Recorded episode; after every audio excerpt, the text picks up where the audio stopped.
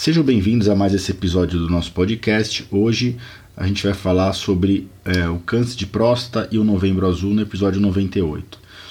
Esse episódio, para esse episódio, eu vou aproveitar uma entrevista que eu concedi ao Hospital Santa Catarina a convite da Liz, que é do setor de comunicação e de marketing do hospital. Então a gente aproveitou que eu ia gravar uma entrevista com ela e gravou uma entrevista um pouquinho mais extensa do que a, a programada, para que eu pudesse compartilhar as informações aqui uh, bem completas no meu podcast. Acho que a entrevista ficou bem concisa, porém bem uh, compreensiva no, no assunto câncer de próstata e novembro azul.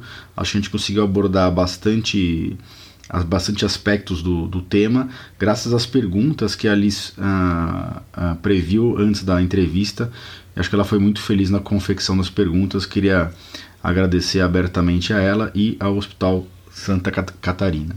E deixar um outro convite para vocês, se vocês quiserem se aprofundar no tema Novembro Azul e câncer de próstata, em, em, vários aspectos desse tema. Eu tenho outros episódios publicados aqui no podcast. Não deixe de ouvir o episódio 24, 25 e 26, que foi uma série que eu fiz sobre o Novembro Azul dois anos atrás e, e praticamente nada mudou de lá para cá.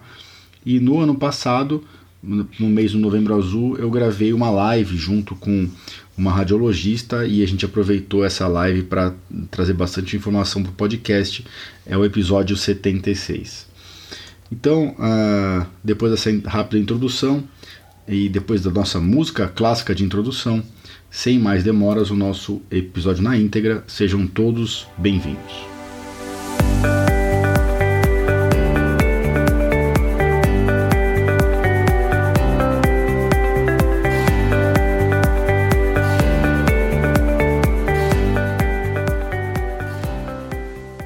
Bem-vindos ao podcast Conversa Aberta com o Urologista. Meu nome é Giovanni Marchini, sou médico urologista formado pela Faculdade de Medicina da USP e serei o anfitrião desse show.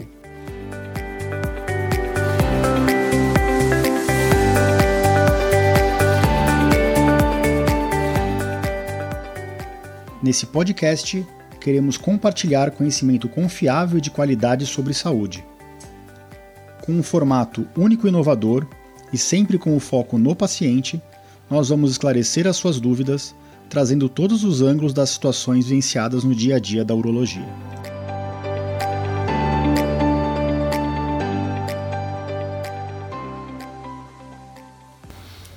Sejam então bem-vindos de volta ao nosso podcast e antes de passar para a entrevista na íntegra, eu queria só trazer alguns recados para vocês. Primeiro, como sempre, vamos à frase do dia, e hoje a frase é de um autor que chama Marquês de Maricá, que na verdade é o título de nobreza de Mariano José Pereira da Fonseca, que viveu de 1773 a 1848 e foi um político, filósofo e escritor brasileiro.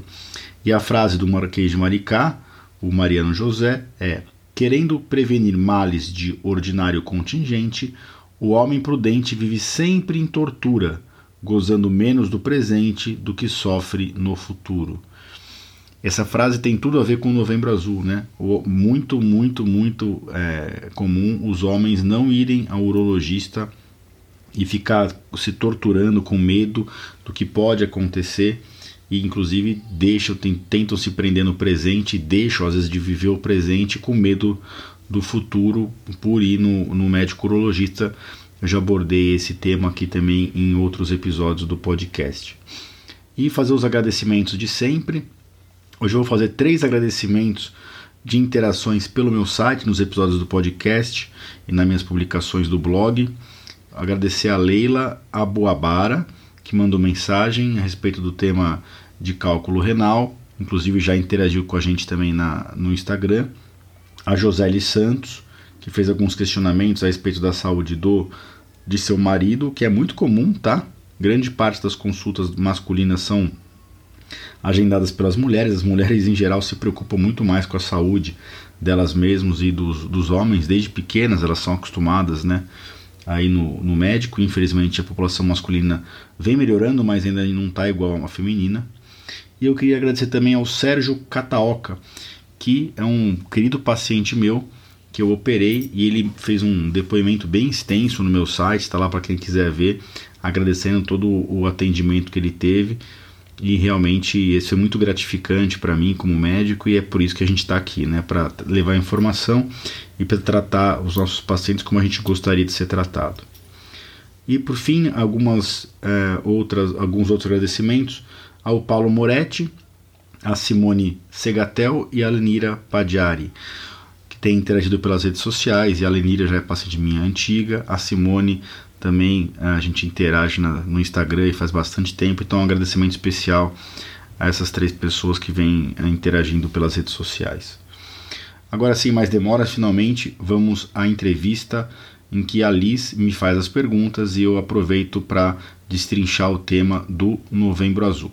Sejam mais uma vez bem-vindos. O câncer de próstata só aparece em idosos? O câncer de próstata ele é mais prevalente uh, após os 60, 65 anos, mas ele não aparece somente em idosos. Cerca de 20 a 30% dos cânceres de próstata acontecem inclusive antes dos 50 anos. Apesar disso, a idade é o principal fator de risco para a doença. Homens negros têm mais chance de desenvolver o câncer de próstata e por quê?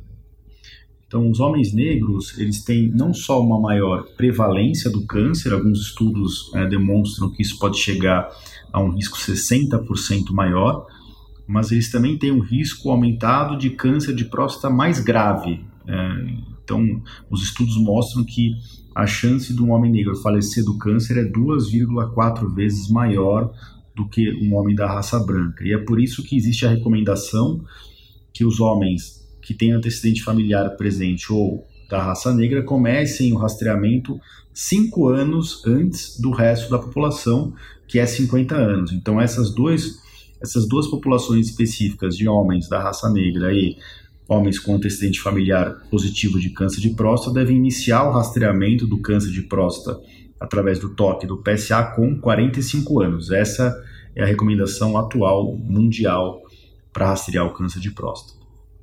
Sedentarismo, obesidade e tabagismo aumentam as chances do câncer de próstata? Isso é uma verdade, temos vários estudos que sugerem que homens que são obesos, síndrome metabólica, acima do peso e sedentários têm um risco aumentado, assim como aqueles homens que fumam. Esses trabalhos são trabalhos difíceis de fazer, então a gente não sabe se são critérios de risco ou de associação, mas nós recomendamos, por serem fatores modificáveis, diferente da idade e do antecedente familiar, nós recomendamos na prevenção do câncer de próstata que se evite o tabagismo, a obesidade uh, e o sedentarismo para tentar evitar uh, um, um risco aumentado do câncer de próstata nessas pessoas. A alteração do exame de PSA, ela indica o câncer de próstata? Ela pode indicar sim o câncer de próstata. O PSA ele é, um, é um marcador, né? ele é o, antígeno prostático específico, ele é específico da próstata e não necessariamente do câncer. Então, homens que têm a próstata muito crescida ou que estão usando sonda porque entraram em retenção urinária, ou homens que estão com uma inflamação ou uma infecção na próstata, podem ter o PSA bem alto. Isso não quer dizer que o homem, que esse homem tem uh, necessariamente câncer de próstata. Isso, isso determina uma investigação adicional. A gente já sempre junta o PSA, o, o toque retal. Se a gente identificar algum nódulo, isso aumenta a, a suspeita e a gente indica a partir daí uma ressonância e uma biópsia. Mas eu queria aproveitar essa pergunta para dizer que o câncer de próstata hoje ele é descoberto na maior parte das vezes pelo toque pelo PSA na fase assintomática. Então a gente não deve ficar esperando o homem desenvolver sintomas para suspeitar de um câncer de próstata. Quais são os sintomas? Dor óssea, dor nas costas, dificuldade para urinar, sangue na urina, sangue no esperma. Esses são sintomas, sinais e sintomas que podem uh, sugerir um câncer de próstata mais avançado. Então hoje a gente não fica esperando isso, a gente faz o toque, faz o PSA a partir dos 50 anos para fazer o diagnóstico do câncer numa fase bem inicial, garantindo assim uma maior chance de cura e com menor chance de sequelas. Tá, Tá legal. A gente falou aí do exame de PSA, você mencionou um pouquinho do exame do toque. E falando no exame de toque, por que, que ele é essencial para essa fase de rastreamento do câncer de próstata, né? Ou o diagnóstico do câncer de próstata? Nós sabemos que o, alguns tipos de câncer, que não são os adenocarcinomas de próstata, eles não aumentam o PSA. Isso, inclusive, pode acontecer em, em população masculina mais jovem e existem alguns tipos de câncer, o adenocarcinoma de próstata, que é o tipo mais prevalente mesmo, que eles são tão indiferenciados, aquela célula que virou um tumor, ela, ela deixou de ser parecida com uma célula original da glândula prostática e por conta disso ela produz pouco PSA, de tão diferente que ela ficou da célula original, de, devido às suas mutações. Então hoje juntar o PSA com apesar da maior parte dos diagnósticos serem pelo PSA, a gente sempre deve fazer o toque concomitante, porque às vezes a gente se depara com nódulos na próstata que ainda não refletiram no PSA no sangue. E mesmo com o PSA normal, se existir um nódulo ou uma área endurecida suspeita na próstata, o paciente deve progredir a investigação, que hoje basicamente é feito com uma ressonância de próstata seguida de uma biópsia transretal ou transperineal de próstata. Um dos tratamentos do câncer de próstata é via cirurgia. Uh, quais são uh, as novas tecnologias para se fazer a, a, cirurgia do câncer de próstata? A cirurgia robótica ela é uma das opções e quando ela é indicada? Perfeito. Então, as, o tratamento do câncer de próstata é tentar, se o câncer estiver restrito à próstata ou localmente, você tentar extirpar esse câncer seja por meio de radioterapia ou o que a gente mais usa é o tratamento cirúrgico. O tratamento cirúrgico clássico ele sempre foi feito de forma é, convencional aberto, por uma incisão suprapúbica, mas o tratamento aberto ele tem alguns riscos que a gente hoje tenta minimizar. O primeiro risco é o risco de sangramento. Os segundos riscos, que são aquelas sequelas tão temidas pelos homens, são o risco de ficar com impotência sexual, de não conseguir ter ereção e ter relação sexual, e o outro risco que é de ficar com incontinência urinária, ou seja, a perda do controle do esfíncter e da, do controle da micção, da urina. Então, hoje, quando o câncer está restrito à próstata, é lógico que a gente olha várias características sociais do paciente, características financeiras, mas principalmente características do tumor, a gente fica entre radioterapia e cirurgia. E se o paciente quer fazer cirurgia, opta pela cirurgia, a gente tem que expor que a cirurgia padrão ouro hoje é a prostatectomia radical robótica. Então, com auxílio do robô, a gente faz uma cirurgia por vídeo, com isso a gente diminui muito o risco de sangramento, e com auxílio das pinças robóticas, a gente, a gente como cirurgião, a gente controla a distância do console, esses braços que são colocados dentro do abdômen do paciente. Então a gente consegue fazer uma cirurgia com magnificação de imagem, a gente aumenta muito, a gente consegue soltar aqueles nervos da próstata que, que são os nervos responsáveis pela continência urinária e pela vida sexual, e faz uma cirurgia muito precisa, muito assertiva para extirpar o tumor, preservando as funções urinárias e sexual do paciente. Isso é para tumores restrito à próstata, que graças a Deus é a maior parte dos homens que a gente trata. Infelizmente, a gente ainda trata homens que demoraram muito para buscar ajuda ou que não faziam rastreamento de forma é, anual, rotineira, e a gente ainda, infelizmente, trata homens com doença avançada, com pacientes que a gente descobre o tumor, eles já não estão mais restrito à próstata. E aí, quando o tumor já saiu dessa glândula, que é a próstata, não adianta a gente ir lá e só tirar a glândula, a gente tem que tratar o tumor que já está à distância. E nesse caso, a gente indica geralmente ou a cirurgia associada ao hormônio, ou a radioterapia associada ao hormônio, ou hormonioterapia exclusiva para bloquear o crescimento do tumor, é, não importa no órgão em que ele esteja, nos gânglios, nos ossos ou em alguma metástase de órgão ah, à distância. Um homem que teve um câncer de próstata, ele pode ter filhos futuramente? Como, quais são as, os tratamentos para que esse homem que ainda não teve filho ou que quer ter novos filhos é, e que teve um câncer de próstata, o, qual é a recomendação do urologista nesses casos?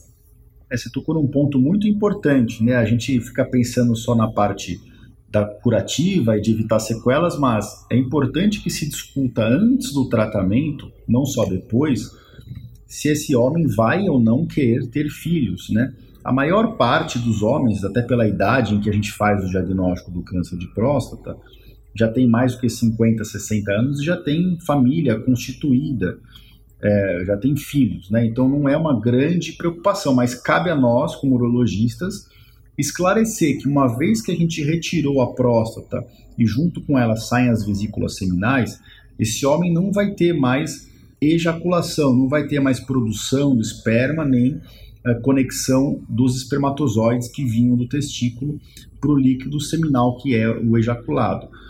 Então, antes mesmo da cirurgia, se o homem demonstra que ele tem interesse em ter filhos, ou a gente não pode fazer a cirurgia, ou o que a gente costuma fazer nessas raras situações é congelar o sêmen do paciente.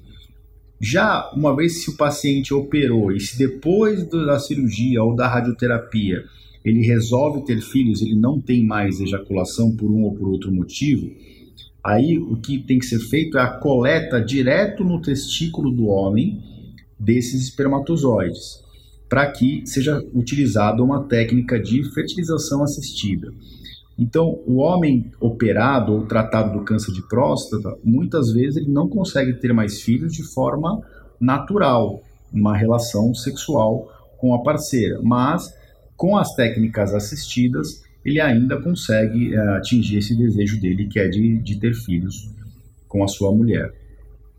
Uh, nós estamos aí entrando na Novembro Azul. Pode reforçar a importância do homem buscar os exames preventivos, realizar esse check-up para a sua saúde, principalmente para rastrear uh, o câncer de próstata e também como outros tipos de doenças que envolvem a parte uh, reprodutiva masculina? Claro. Até agradeço pelo, por essa pergunta. Então, o Novembro Azul, assim como várias doenças, né, nós temos um mês do ano que é utilizado para reforçar a importância de, das pessoas buscarem a prevenção e buscarem manter a sua saúde. E o mês de novembro foi o mês eleito como Novembro Azul para reforçar a saúde do homem. Antigamente era só focado no câncer de próstata, hoje é focado na saúde masculina de forma geral, já que a, o câncer de próstata não é a única doença que atinge a população masculina. Apesar disso, é o que a gente dá mais importância como médico. Por quê? Porque o câncer de próstata ele é não só muito prevalente, mas ele ainda mata muito no Brasil e no mundo. O que é um contrassenso, porque é um tumor que, se você descobre nas fases iniciais, que é o, o modo certo de descobrir, é um tumor que tem mais de 90 a 95% de chance de cura. Então, por que tem tanta gente indo a óbito, falecendo desse tumor? Porque grande parte da população ainda, infelizmente, descobre o tumor numa fase avançada. Nós temos dados do, do, do, do Google Trends que mostram que realmente a procura pelo termo próstata, câncer de próstata, saúde do homem no mês de novembro sobe muito. Em contrapartida, no mês de dezembro e janeiro isso cai.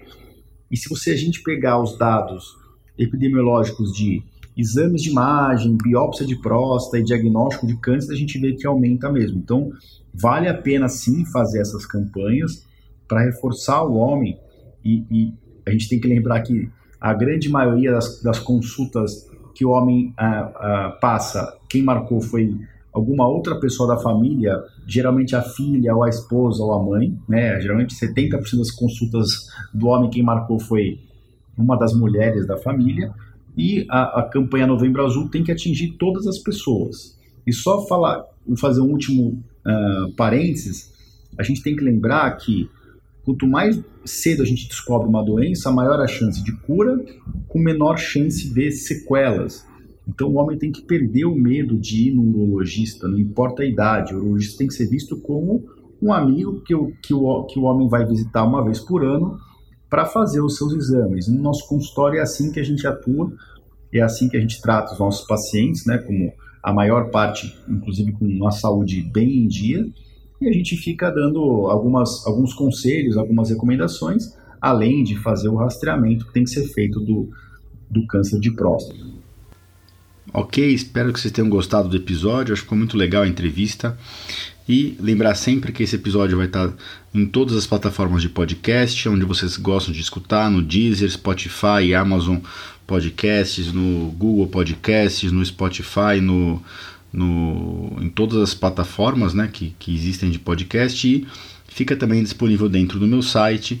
Vai estar esse episódio específico no www.ourologista.com.br barra podcast barra episódio 98 e deixar finalmente um convite de novo, né, é, para vocês visitarem os outros episódios a respeito desse tema, os episódios bem completos sobre o tema do Novembro Azul, foram os episódios 24, 25, 26 e 76 do podcast. Um grande abraço a todos, um ótimo mês de novembro, espero que todo mundo uh, busque aí a sua saúde. Homens, não deixem de se consultar com os seus urologistas e a gente se encontra por aqui em duas semanas. Um grande abraço a todos.